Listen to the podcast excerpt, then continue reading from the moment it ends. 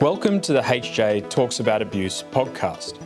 In this podcast, we talk about sexual abuse cases in the hope it will assist listeners in openly discussing topics which have been ignored for too long.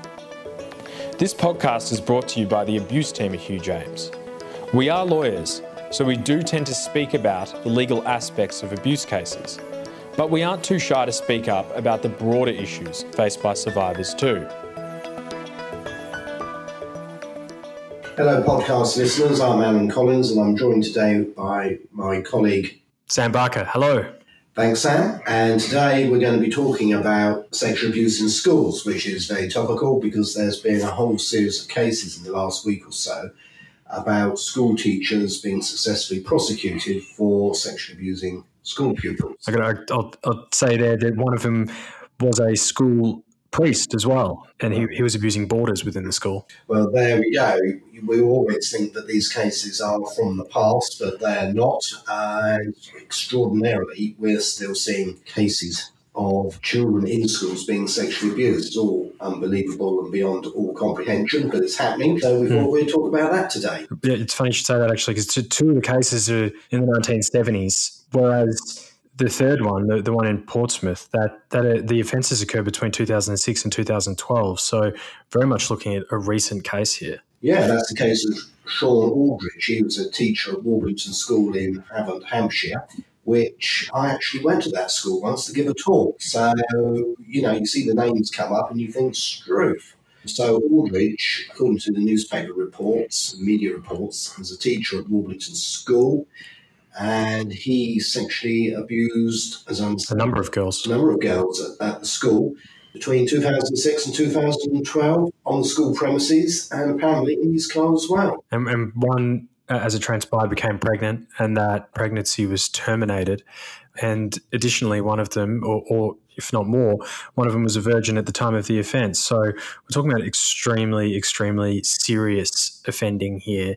You know, if you can increase the gravity of this kind of offending, but that kind of that kind of conduct is just quite unbelievable. I think. Well, Aldridge must have been a heck of a risk taker because it looks as though he just knew that if one of the girls spoke out, he'd be rumbled, and that would be the end of everything for him. And I think I read somewhere that he was actually married at the time. And, correct, correct, yeah. And his wife might have been expecting or something or other. It was, it's quite out there that what he was doing because not only in addition to that, he, he had complete understanding, it seems, of his own offending because he said to one of the girls in the course of committing the act of sexual abuse, I could go to jail for this. So he had a complete appreciation of what he was doing at the time and that it was wrong and that it could end up with him going to prison and still he persisted. So, what was going through this man's mind at the time, one can only speculate. But obviously, he was a risk taker.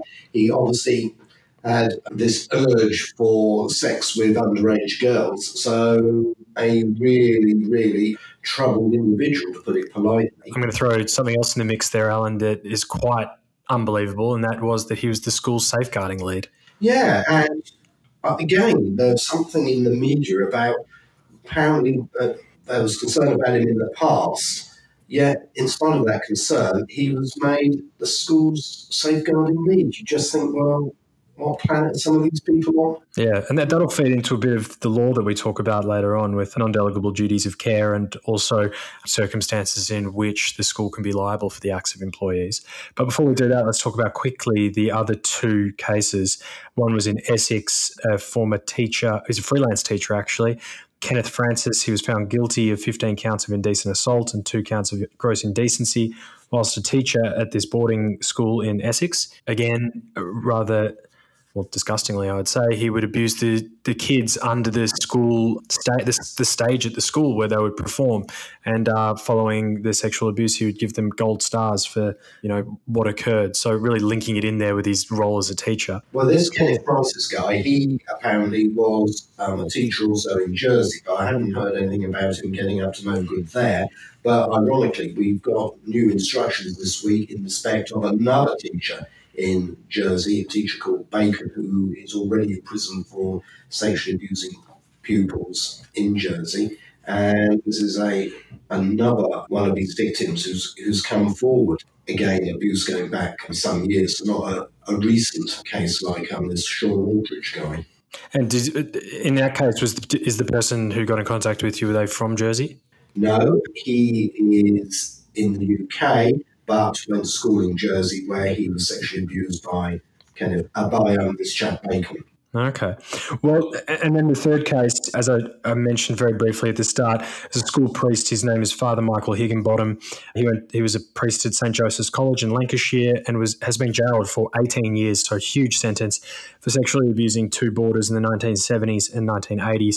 There wasn't that much information in the news articles about the circumstances of those offend that offending, but obviously being boarders and him being the school priest, there was a lot of access that he was able to have. Yeah, I haven't come across in Joseph's College before, unlike Warblington School, obviously, you know, actually when they gave a talk many, many years ago about um, what it's like to be a lawyer, ironically. God, um, there you go. And, uh, yeah, and, um, you know, Kenneth Francis, again, you know, that's strikes a chord because he was a teacher in Jersey at some stage. So there's uh, links with some of these cases to your experience in the past. Um, St Joseph's College in Lancashire is actually closed down now, just as an aside. okay, maybe that's why. But anyway, yeah, you know, we've seen, seen a lot of cases where at boarding schools you've got religious boarding schools or boarding schools with a religious setting, priests work as priests, but also as teachers as well. Yeah. So you get this crossover, um, and which is from a child's perspective, quite powerful because the priest is sort of put on a pedestal, but and he's also a teacher at the same time. You know, it's, it's an individual who's very much so much power in the child's life. Yeah, yeah, absolutely. Well, look, the, I guess speaking about the legal aspects of these kind of cases, mentioning boarding masters there. That's really from from which all the a lot of these vicarious liability cases came from. The genesis of them was in relation to uh, you know that try to draw that line where you can where you can create vicarious liability between uh, for the school for the acts of a teacher. A lot of that has been developed through boarding school cases because there was such a close connection between a boarding master at the school running the boarding house, etc. These Australian cases, and uh, you know, obviously that, led to vicarious liability for the, that offending. That's where some, so many of the close connection cases came from. Well, that's right. You know, these child abuse cases have been at the cutting edge of developments in the law, so that we have vicarious liability as we understand it in 2019.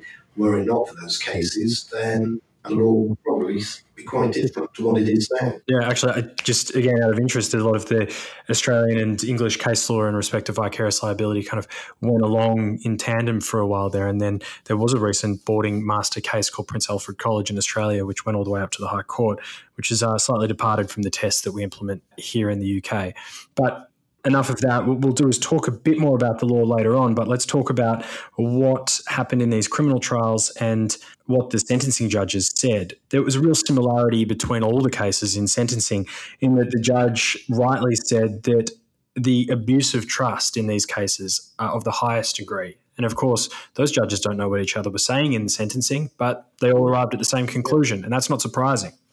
Well, that's right, because there's common themes. You know, the child is in the care of the teacher, the teacher is a prominent individual in the child's life, and the teacher has enormous power over the um, pupil. And of course, it's understandable why pupils often look up to their teachers. There's a sort of bond there. You might not appreciate it at the time, yeah. but if you think about your own school days, there's teachers that you liked, teachers that you respected, teachers that you didn't respect so much, maybe teachers that you actually disliked. But if you think about all of that, that just demonstrates how a kind of bond develops. Yeah. And, you know, 99.9% of the time, everything's fine, of course. But that position that the teacher enjoys does give them the opportunity to abuse the power, which is what Sean Aldridge did. Yeah, absolutely. And also, there's so much vulnerability in these cases that is on both sides of the children and the parents. You have parents dropping off, you know, their most important the most important thing in their lives a lot yeah. of the time at the school gates every day and then they're leaving them there. They're leaving them in the care of the school of the teachers. They want these people to step into their shoes yeah. as the parent. Real vulnerability there on the part of the parents to drop off the children. And then again trust, yeah. they're trusting the teachers. They're trusting the school to look after their their children during the school day. I was about to say prized possession, but I guess you know you can't say yeah, prized yeah. possession with children. Yeah, well, we all know what you mean. Yeah, yeah, absolutely. And and again, as reiterating what you were saying before, Alan, that of course the children in that position, there's so much trust, and and a part of that trust, a subset of it, is vulnerability and a special kind of vulnerability that I think in later cases where you really do see silence that arises out of the teacher telling the student, you won't be believed, you'll be punished for this. And the student, of course, believes the teacher. And why wouldn't they? They're put in this position of power and that's to be expected. Exactly, which leads on to another point where you're talking about the vulnerability. I've seen many cases where pupils have been abused by their teachers at school. And when you go into the background of the children, there may have been a vulnerability there already, which the teacher seems to have been able to have exploited. Mm. And they seem that, you know, sex offenders, paedophiles, whatever you want to call them, seem to have this knack of detecting vulnerability in certain children and being able to exploit it. Yeah. So again, you can see why judges impose really tough sentences on these offenders because they really have exploited that position of trust and they exploited that power that they have over those um, individual children. Yeah, there's real craftiness a lot of the time with these offenders to one try to get around any kind of I guess gaps in the law, but also to exploit any kind of vulnerability that exists. So that's, I guess that's why the yeah. most robust measures have to be taken to protect yeah. these kids. You know, the sex offender isn't going to go and try and abuse a pupil, but he or she knows it's going to immediately run off to the head teacher or go and tell parents or whatever. They, you know, they seem to want to exploit those who are they, they think are not going to immediately run off and make a complaint. Or, or take the course that Aldridge did, which was to groom all four of the girls for a long time before it occurred. And so then by the time it happens, in the mind of, of the, the girls, it's more, yeah, I guess they don't consider it straight away as being a criminal act. They've been groomed. Well, it's a bit like that Emmerdale case that we dealt with in a podcast um, a while back, which was the teenage schoolboy being groomed by a female teacher. You get this bizarre situation where it all seems to be consensual, but of course, actually, it isn't consensual. It's again, it's uh, exploiting vulnerability, it's ex- exploiting power that a teacher has over somebody. And it's often not readily appreciated, is it? Because the Emmerdale case showed that there was a sizable portion of the public who thought that there wasn't anything wrong with a teenage boy having sex with his female teacher. That was quite a striking storyline. Yeah, development there. Yeah, uh, you know, because when you do actually analyse what's going on, you do have exploitation. You know, the lad was groomed. I know it's a story, but it was a good, um, authentic story, I think. Yeah. The lad was being groomed and then sexually exploited by the teacher. Absolutely, and it shows there the kind of vulnerabilities that exist. And the vulnerabilities in particular is what has led to developments in the law to try and ensure that, I guess, one, the students are protected, but two, there's some sort of accountability for wrongdoing. Well, that's right. So there's criminal accountability and then there's the civil accountability. So the victims, or survivors, if you prefer, in the various cases that we're talking about, would all be entitled to be compensated by the school authorities for the damage that they've invariably suffered as a result of what happened. Whether they know they're entitled to be compensated or not is another question because we were discussing, weren't the other day, saying the fact that many people who are gatekeepers, so to speak, whether it's police officers or support workers, don't understand or appreciate that victims of sexual abuse very often are entitled to be compensated for the considerable damage that they've been suffered. Some might be referred off to the Criminal Injuries Compensation Authority and might get something there, but that's usually a fraction of what the victims are actually entitled to. Indeed. Well, the law's developed uh, for these kind of cases in particular, and we've seen you know, everybody would know that a teacher or a school owes a student a duty of care, but they might not understand that in recent years it's been confirmed by the Supreme Court that that duty of care is actually of a higher degree, which is called a non-delegable a non-delegable duty of care, which means that you just a school can't contract out or delegate, so to speak, its responsibilities, they need to satisfy themselves that reasonable care will be taken by any independent contractor in the performance of their duties. And in that kind of circumstance, we could take, let's take the example of this freelance teacher, Franklin, sorry, Francis. You know, freelance teacher could be considered an independent contractor. I don't know exactly, but let's say they are, he was. Then, in the performance of giving school lessons, giving music lessons, the school would need to satisfy itself that this freelance teacher was doing all the right things, and you would hope that he'd been vetted. You would, you would hope so, but even so, given that that particular case goes back to the 1970s, when the safeguarding would have been very different, it's my opinion that the owners of the school would be vicariously liable, vicariously liable anyway, because they would have been controlling what Kenneth Francis was doing at the school. But even if that wasn't the case, then I think you're quite right, Sam, in saying that they would be liable anyway because they can't simply delegate mm. their responsibilities, such as teaching children, to some third party and have no responsibility for it. Yeah. So analysing these cases in the state as as the law is right now, and, and, of course with the caveat that we're not giving any kind of legal advice here about those cases, we're just speculating and looking at the facts as we know them. Certainly, I'd say that in mostly all of those cases, the school would be vicariously liable. In the Francis case, as you were saying, Alan, the school's obviously trusted to this music teacher a field of activities, and and and as a natural consequence of him being a music teacher, that is teaching music, and the fact that he abused these children underneath the school stage, and in fact gave them kind of ostensibly rewards, gold stars, things like that afterwards shows that he used the position of trust he was given in teaching, giving music lessons, and he abused that position of trust by committing the abuse. And so we could see a clear case of vicarious liability. Yeah, it's a, it's a, a rather sadly typical case. And yeah, so the owners of the school, in my opinion, would be liable to pay compensation for the terrible harm that Francis no doubt inflicted upon his victims. Yeah, I guess the, the message that we get out from from this podcast is certainly that in any context where there's been sexual abuse, sorry, not in any context, where there's been sexual abuse in any kind of educational context, there may be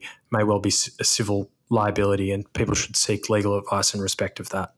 Indeed, they should, and we're hoping, aren't we, with work that we're doing, that police officers and support workers and people who are effectively gatekeepers will start to appreciate that victims of sexual abuse do have civil rights. And that the CICA is not necessarily fit for purpose. We must remember that we've got cases with the CICA where uh, clients have been have suffered enormous abuse and have had such serious consequences to their life. Their life has been derailed entirely. But from as a consequence of that derailment, where they've committed a minor offence themselves, they have been precluded from any kind of compensation, and that's true of all CICA cases. So yeah, indeed, CICA is, in my experience, in these sorts of cases we're talking about, is not the way to go. You know, if victims want to be properly compensated, which is their legal right,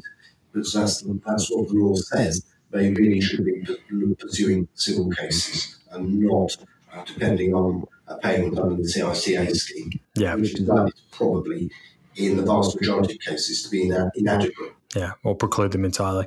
So, uh, thank you everyone for listening uh, to our podcast today. As always, if you have any questions, comments, anything like that, please get in touch with us on the email address that is listed on our show notes. And we will be back shortly with another podcast. Thanks, Alan. Thanks, Sam.